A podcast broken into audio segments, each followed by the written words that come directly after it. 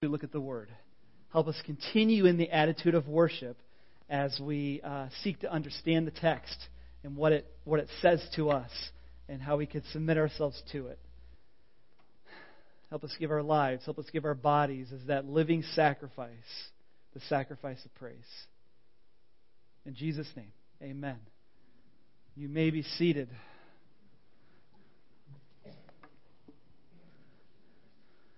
So one of the greatest joys of my life turns four today. He looks like he's on his way out right now, but uh, yeah. Grayson turns four, so pretty exciting. We are uh, finishing up Malachi today. This is the last one in Malachi, so if you grab a Bible and turn to Malachi chapter three, and right around verse thirteen, so last book of the Old Testament, the only Italian writer of the Bible we know of, Malachi. Some people pronounce his name. Any Italians in the room today? Anybody? Oh, not really. Oh, yeah. Yeah, maybe. Yeah. Okay. All right. Malachi three thirteen. So, if you're just joining us, we've been talking about how Malachi is written to Israel, and Israel is very apathetic.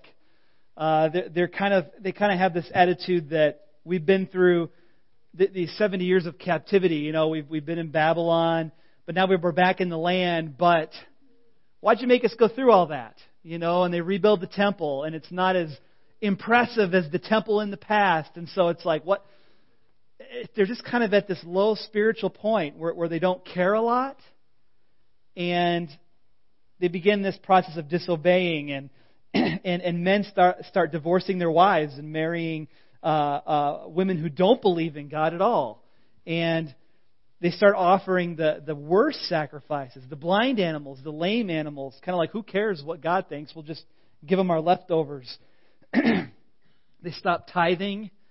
And all these things, God is calling them back, calling them back. And this is the end.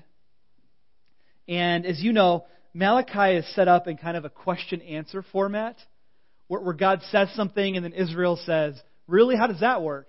And God says, this is how it is. And so we'll see that again today. Here it is in verse thirteen. You have spoken arrogantly against me, says the Lord. And yet you ask, what have we said against you? You've said, it's futile to serve the Lord, serve God. What do we gain by carrying out His requirements and going about like mourners before the Lord Almighty? But now we call the arrogant blessed. Certainly evildoers prosper, and even when they put God to the test, they get away with it. Then those who feared the Lord talk with each other. And the Lord listened and heard. A scroll of remembrance was written in His presence concerning those who feared the Lord and honored His name. On the day when I act, says the Lord Almighty, they will be my treasured possession. I will spare them, just as a father has compassion and spares his son who serves him. And you will again see the distinction between the righteous and the wicked, between those who serve God and those who do not. Surely the day is coming, it will burn like a furnace. All the arrogant and every evildoer will be stubble, and the day that is coming will set them on fire, says the Lord Almighty. Not a root or a branch will be left to them. But for you who revere my name, the Son of Righteousness will rise, with healing in its rays. And you will go out and frolic like well-fed calves. Then you will trample on the wicked, and they will be ashes under the soles of your feet on the day when I act, says the Lord Almighty. Remember the law of my servant Moses, the decrees and laws I gave him at Horeb for all Israel. See, I will send the prophet Elijah to you before that great and dreadful day when the Lord comes.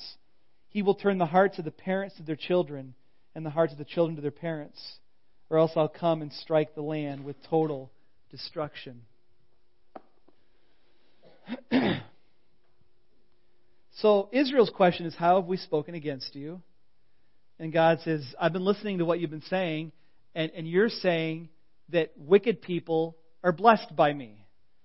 And that if you're arrogant, it actually goes pretty well for you. I've heard you saying that. And so I think the question underneath the question is this. Is it really worth serving God? Is it really worth obeying His commands? Israel says, why do we mourn? You know, like, like why should we be sad when, when we break the law of God? You know, what, what's the point? Because other people are breaking the law of God, and it seems to be going really well with them. They're arrogant and they sin. And over here, when we sin, we're supposed to be like, no, you know, it's bad. And what's the point? Because they're better off than we are. I think the question underneath the question is, is faith worth it?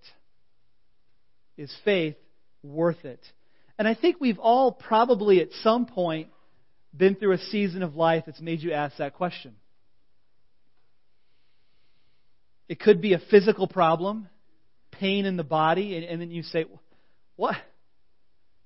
How come everybody else is doing so well and over here I, I'm, I'm struggling? Or maybe one of the most painful things to the Christian is conflict in church, in another family, another believer, saying something, doing something that just, just hurts so, so deeply. Some of you have been there. And you say, is faith really worth it? And I know in some people's lives, the, the moment where they start to walk away from the church is that moment when they were hurt by another believer. And those are hard days. It might be your your financial situation, your job situation. You say, I, I'm struggling to make ends meet, but it looks like other people in this life who don't love the Lord at all get ahead and have everything they need. And you might even include some believers in church. It seems like they have everything they need. But I know I'm worshiping God. I know I'm doing what I'm supposed to be doing. And it, if everything is true in Malachi, then, then God owns all the resources on the earth anyway. How about He sends some more my way? Right? I mean, if He really owns it all, why hasn't He entrusted me with more? Doesn't He see that I've been faithful? So, so there's lots of life circumstances that cause you to question your faith and the reality of God's existence and the reality of His working in your life. There's these things that happen. And so this morning I want to preach from the perspective of, is it worth it? Is faith worth it? And of course, you know, I'm going to say, yes, it is. Faith is definitely worth it. And I think when Malachi is writing this and telling the people this, he's saying, you know what? Life may be hard, but don't give up hope. This is so worth sticking in, you know, stay, staying in there and running the full race. It's so worth it. Let me tell you why. Let me tell you why. Let's do this. Uh, number one, faith is not about arrogant individuality, but about communal encouragement. I, I think the way I want to present this whole message is, there might be some things we misunderstand about the faith, and that's why we ask the question, is it worth it? There may be some things we're getting wrong about the faith, or maybe some errors that are creeping into our faith, and because we believe those errors, over here, we don't, we don't see the reality of what the faith is supposed to be, how good it's supposed to be. So let's do this. Let's do some contrast here, because Malachi is definitely talking contrast between those who serve God and those who don't serve God, between the God-fearers and the people who don't fear God, between the people that are humbling themselves and the people that are arrogant. There's these, there's these divisions, and, and, and the God-fearers are looking at those over there, and they're dealing with it differently. What are they doing that's different? Let's look at that. Why is their faith stronger? Faith is not about arrogant individuality. So, you know, if you look at verses fourteen, verse fourteen, they're saying, why do we carry out these requirements? You know, and in verse fifteen, we call the arrogant blessed. Blessed are the arrogant, for they will, you know, profit. They'll they'll have wealth. They'll they'll be well respected, and, and, and everybody will know them, and they'll be influential. Blessed are the arrogant. And that's what the people are feeling. Faith is not about arrogant individuality. So one way the faith can get kind of messed up is when you have the perspective, it's just me and God. It's me and God. Now, don't get me wrong. Don't misunderstand me. All of us walk into the kingdom one by one, right? You got to have a personal faith in Jesus Christ and His death on the cross to cover your sin. I mean, that's individual. There's an individual part of our faith, no doubt about it. But when you stay frozen in that, me and God, me and God, and, and you shut other people out, when life is all about you and what God can do for you, how you can advance, how, how you can receive, when life is all about that, you start to go from me and God, actually maybe I'll say it like this, you start to go from God and me to me and God. Me and God. And, and you start to become king. And you start to become arrogant. And you start to think that life revolves around you and what you want. And your ways. And, and, and God really exists to affirm you and your ways. Your individuality, what you want. I mean, this is a huge issue in American culture. Our self-expression, what we want, what we feel we need. And, and we bring God into it, but it's certainly a me and God, not God and me. Faith is not about arrogant individuality. It's about communal encouragement. What happens with the people here? Check this out. It's such a it's such a small little verse here, but it's so interesting. Um, verse sixteen. Did you see what happened here? So some people are saying, "Blessed are the arrogant," but then in verse sixteen, other people, those who fear the Lord, talked with each other. That's it. They talked. Do you know what they said? I don't know what they said. God knows what they said. I, I mean, the people of Israel would have been like, "We know what we're saying." But, but, you know, hundreds and thousands of years later, I don't know what they were saying, but but the people of God were talking with each other. And it says the Lord the Lord heard them. The Lord listened and heard, and then this scroll was written in God's presence. Like, remember this, you know, note to self. Sally, June, and April were, were, were talking, and, and I heard it, and they were encouraging each other. And Ralph and Larry and Al, they were talking, and I heard it. Write it down. Make a note. Now, of course, on the one hand, you say God doesn't need notes, right? I mean, He knows it all. He's got a sharp memory. Uh, he doesn't need a note. He doesn't need a scroll. This is just a human way of saying, I'm never going to forget this. You know, it, it, it's like stronger than saying, I will remember. It's like, I had it written down. It's written down. Some of you make notes for yourself all the time. I do, because I always forget. And if I don't write it down, it's not going to be there. So so for those of you that need notes, this is totally up your alley. This is, this is like one of those things you can relate to. God says, write it down.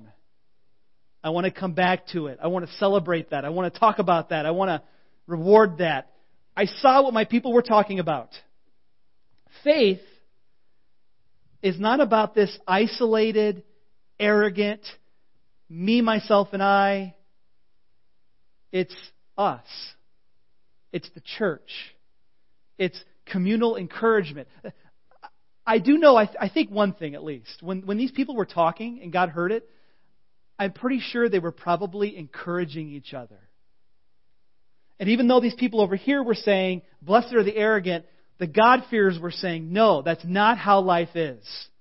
God is not for the arrogant. He's not overlooking sin. He's still the judge. He'll still deal with this. Keep on. Don't lose hope. Don't lose faith. I'm sure they were encouraging each other. This is what we do as a church. Communal encouragement. If you wonder why the person on the other side of the room is drifting away from the faith, one of the questions you ought to ask is, why am I not investing in them so they don't drift away? We have to be disciple makers. We have to be... It's amazing to me to think that your conversation over coffee, God may be taking notes on that. Isn't that amazing? And your breakfast with the guys, where you bring up your faith and you pray together, God's marking that down. Met at the diner, six thirty a.m. Talked about a family struggle. Talked about a difficult relationship. Prayed. Got it. Closed the book. I mean, that's amazing. And that's what we're called to do. Like, just meet together, talk together, and God's listening. He's listening. He's, he hears everything, you know, but, but He's really paying attention to that. That's what He wants to hear. We say a lot of things. You know, sometimes I, I'm in, um, okay, here's confession time. And you know you've been here too. So don't, don't act like I'm not the only one that does this. But uh, I'll be in like a group at like a party, you know, or something. And this doesn't happen all the time. I don't do this all the time. But sometimes I'll be talking with somebody, and it's on a subject that I find very boring. It, it, I'm not going to tell you what those subjects are, because it's not, that's not nice. But I'll be I'll be talking, and I, I'm I'm listening. But then I hear this conversation behind me, and they're like talking about something I really care about. You know, I don't know. Maybe they're talking about I I, I don't know. Maybe they're talking about some political thing that's going on. You know, and did you hear so and so? Maybe they're talking about something they read in the scriptures. And did, I was reading this and thinking about this, and I'll just be like. It's terrible. It's terrible. Um, and I, I'm still in the conversation here because it'd be very rude to back out of that conversation. But as much as I love your dog, I like what's going on back here better. Okay. There, I gave you an example of what I mean. I know people love dogs and they could talk about them forever. And my, my family's like that. They love dogs. It's okay. Um, so... I'm kind of tuned in. And sometimes I can, I'm proving in that moment that men can multitask. I'm carrying on a conversation. Yep, yep. Fido, yep, got it, yep. Oh, he hurt his leg? Man, that's bad. But I'm also listening to this cool thing that God's doing back here because I want to hear it. Um, God hears everything. He hears everything. That every careless word, it says, He hears it. But then you have these passages where God's like, look at that! That's the conversation I want to be in. And the conversation God wants to hear more than others is these conversations where we build each other up in the faith. Where we talk about the Scripture. And we talk about life and how your faith relates to your life. When you talk about what's going on in your family and that hard thing, and then you end that time with prayer. Not that you can fix it all, but that you're just encouraging each other. That's it. God's good at multitasking too, and there's some things He likes to hear more than others. So maybe I'm actually like Him. Maybe I'm excusing myself. Okay. Um, that's it. That's it. Um, I I got to be in one of these, you know, uh, in, in Orlando. I was talking to Pastor Daniel from Uganda, who's visiting at the end of this month here, and, and he, he was talking about, I was just able to give encouragement. He was talking about his house flooding. Like, the day that he left to come here, because he was doing training for other African leaders over here in Orlando, the water in his house, he showed me pictures and a video, the water in his house was up to the windowsill. That was the day he left. And and his wife was like, it's okay, we'll handle it, you go, we'll, we'll be all right. And I'm just like, oh my goodness, you came here in the water. He's like, yeah, yeah. We got to pray about that, you know, and, and we're talking, and, and we need that. And it's just a conversation. Number one, faith is not about arrogant individuality. I got it all together. I'm showing a good front. Me and God. No, it's about communal encouragement, us and the faith together. Okay, number two. I love this. Uh, faith is not about having treasure, but about being treasured. How about that? Uh, three seventeen. Uh, on the day when I act, says the Lord Almighty, they will be my treasured possession. I'll spare them as a father has compassion and spares his son who serves him. You're going to be my treasured possession. So, so, okay, context here. A few weeks ago we talked about money. And you know some people were not A lot of people were not tithing. They were not giving ten percent. They, they, they weren't giving the fullness of that. And, and apparently they thought they wanted more for themselves. It was theirs. And God's saying, you're robbing me. Faith's not about having treasure. It's not about what God gives you in this life. I know a lot of us know that, but that message is still really strong in some churches in this country. You know, you know this. And some people on T V, it, it is strong in the preaching of some people. That, that God is really primarily interested in giving you stuff. And they say, that's blessing. I, I know God gives us stuff. I, I know He provides. I know. I, seek first the kingdom of God. All these things will be added to you. I, I know. But faith is not about having earthly treasure. According to Malachi, it's about being treasured. God says, I will take you as my treasured possession. You know, we, we, I have a lot of stuff. You have a lot of stuff. Some of you store stuff. Some of your spouses hate that. Um, some of you store stuff. My wife hates storing stuff. She'll just throw away that good stuff. Um, but then there's some stuff that's like your treasures, you know? Like like I think about Christy's ring that, that her parents made for her. It contains some diamonds from your family, you know? Like treasured possession. Special. It's that thing that you set out, and, and it just means a little bit more than the other things, all the other stuff that you have. That really you could dispose of even if you choose not to. It, it's special. It's different. And God says, this life, I'm not here to make y'all rich. I'm here because I've made you a treasure to me. And that ought to make you step back and say, how in the world did God take a wretch like me and make me a treasure? How did that happen? See, The, the, the point of Malachi here is when it says it'll be like a father sparing his son. Like a father sparing his son. People that may have wealth, but they're arrogant and they don't fear the Lord, they're going to receive something from Him one day. Uh, Malachi four one says there'll be fire involved. And that's sobering. And then to think that God looks at us and we deserve that too, because we've sinned, and God says, no, instead, I'm going to make you the most valuable thing to me, this treasured possession. Maybe not the most valuable, obviously I know the Trinity, you know, the Son and the Spirit, those are value, those are the most valuable. But I'm going to make you a treasure to me, a valuable possession to me. That's the faith. The faith is not how God has given you all this stuff that you want to have. It's about God holding Him close to Himself and saying, you're mine. You're mine. I wanted you. You're mine. Thirdly,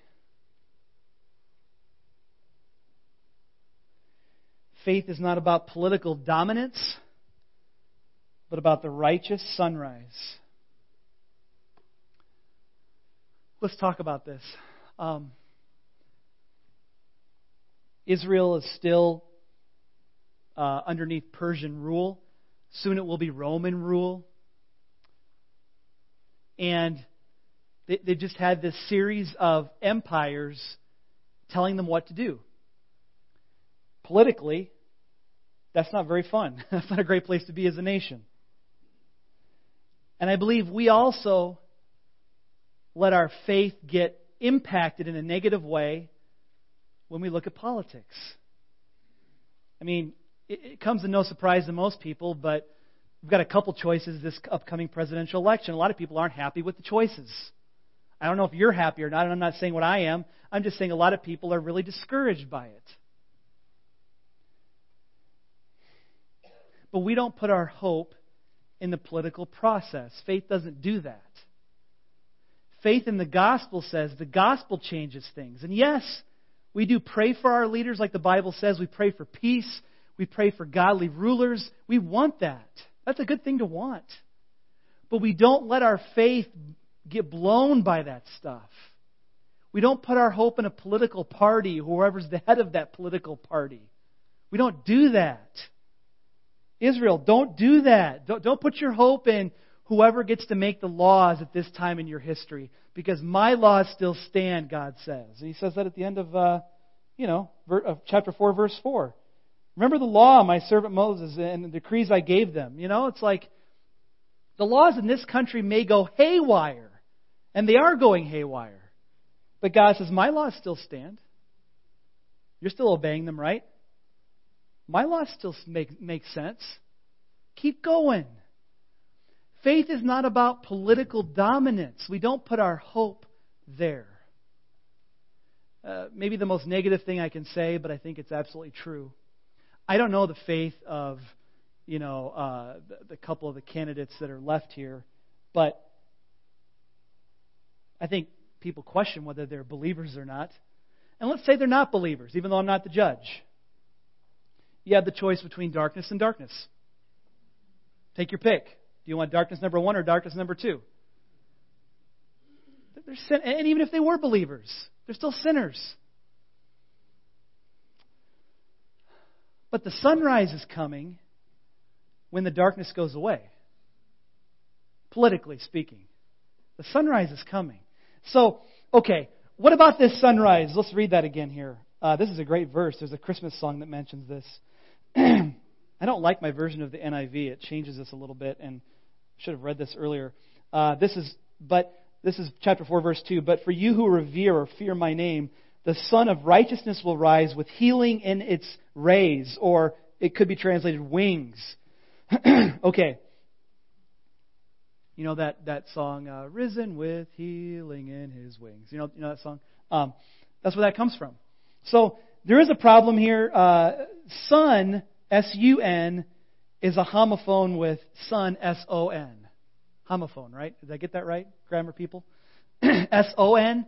So they sound the same, but it's not necessarily saying Jesus, even though I think there's a Jesus reference here.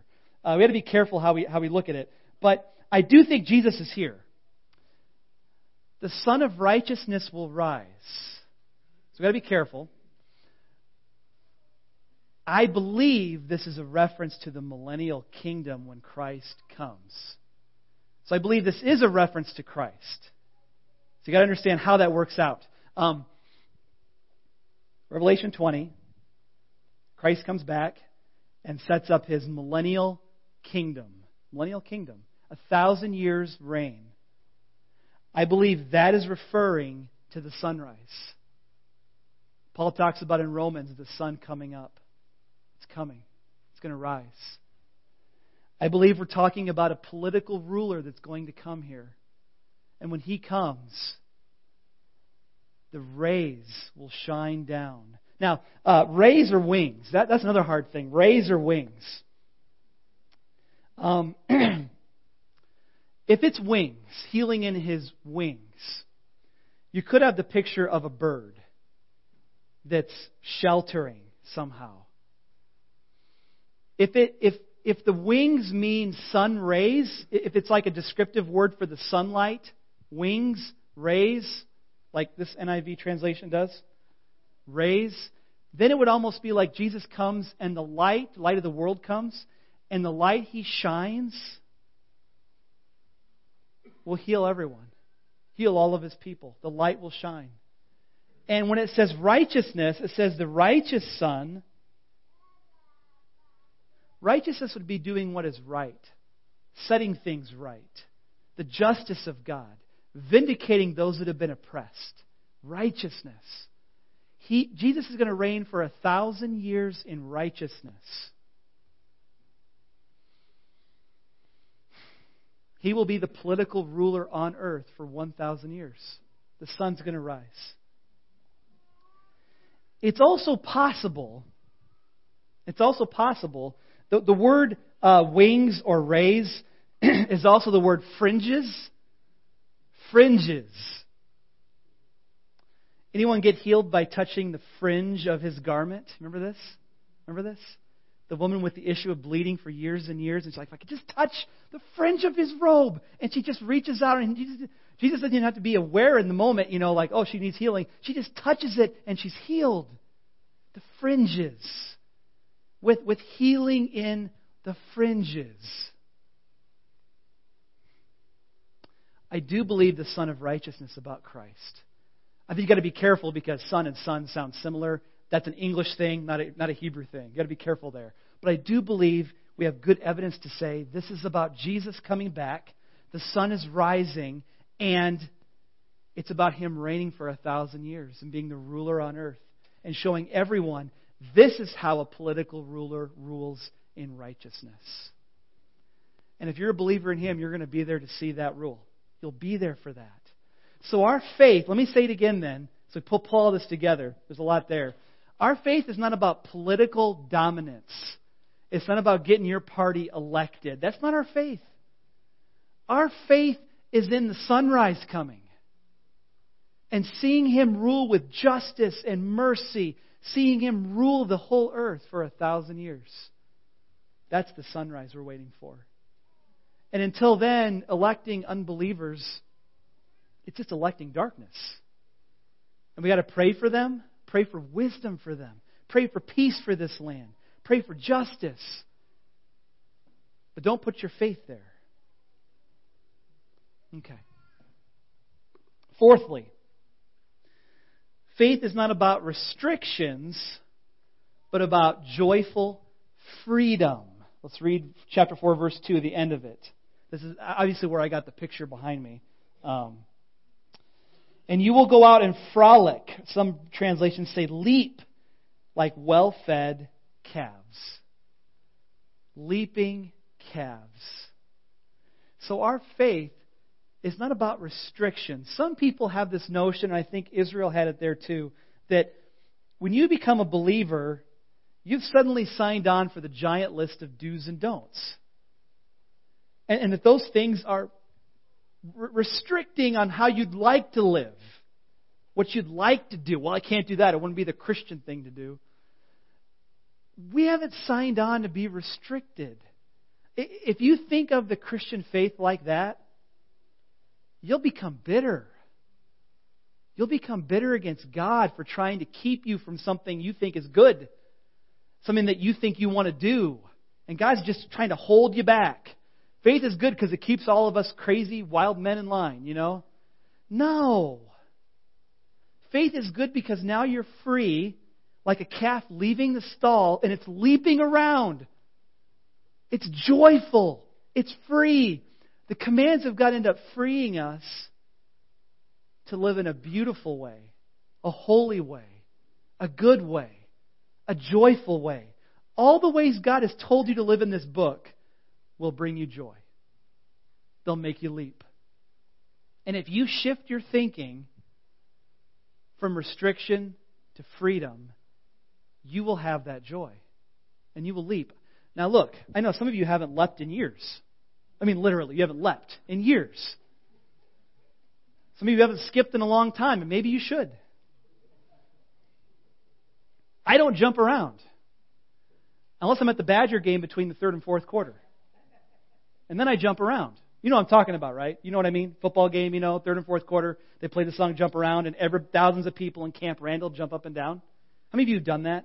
How many of you have actually jumped during that time? Good. Good. Some of you, yes.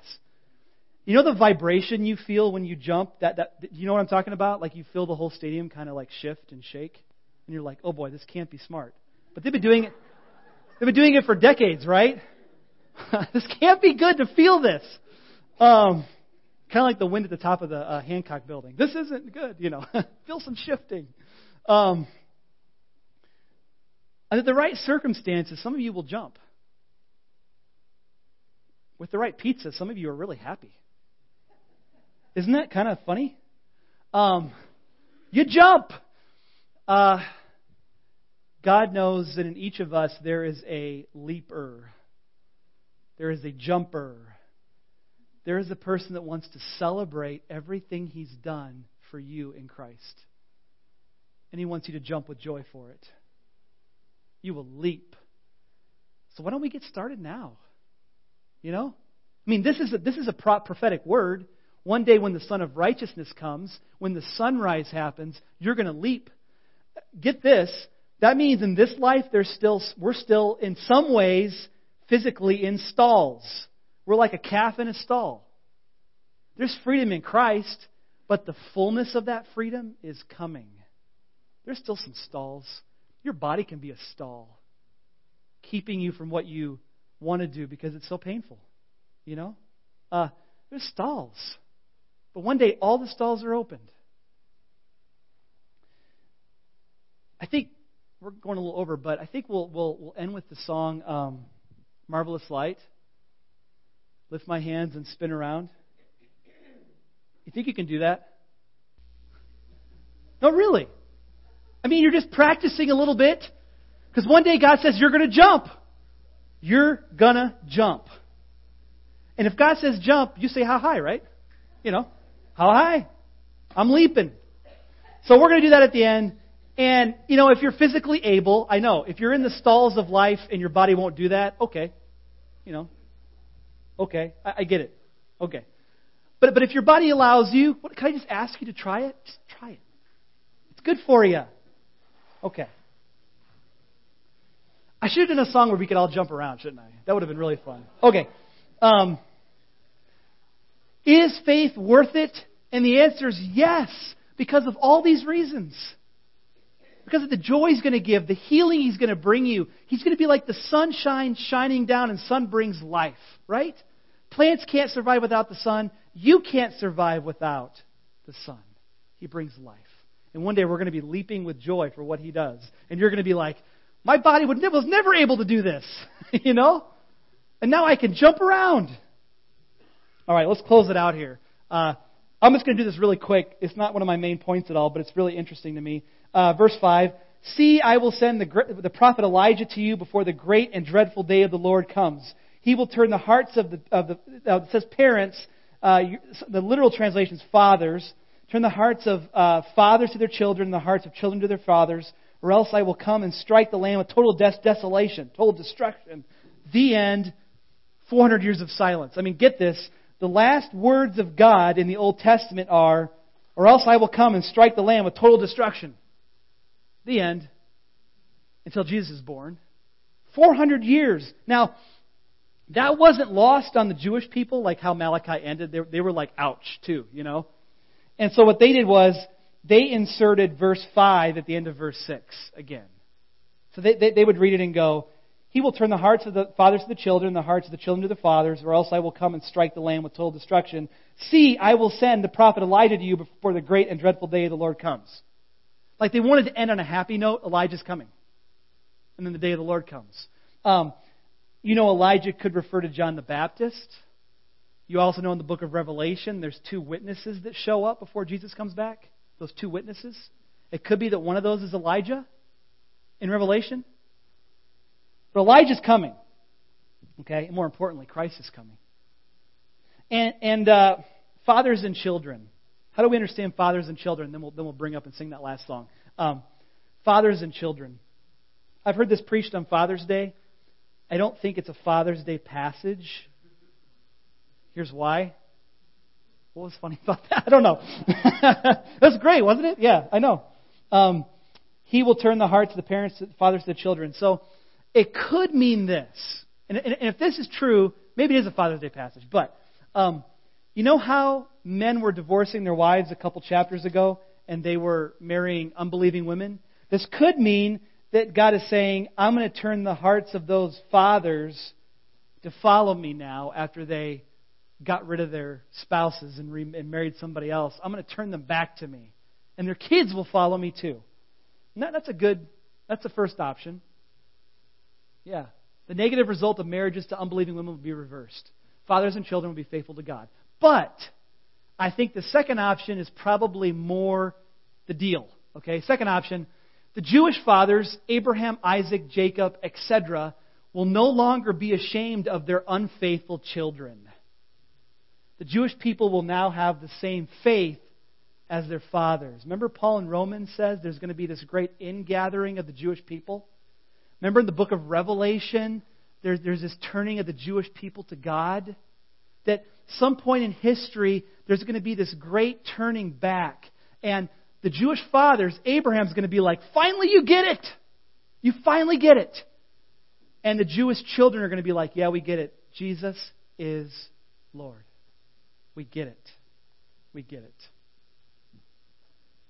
Friends, I pray that you get it, and I pray that your faith would not fail.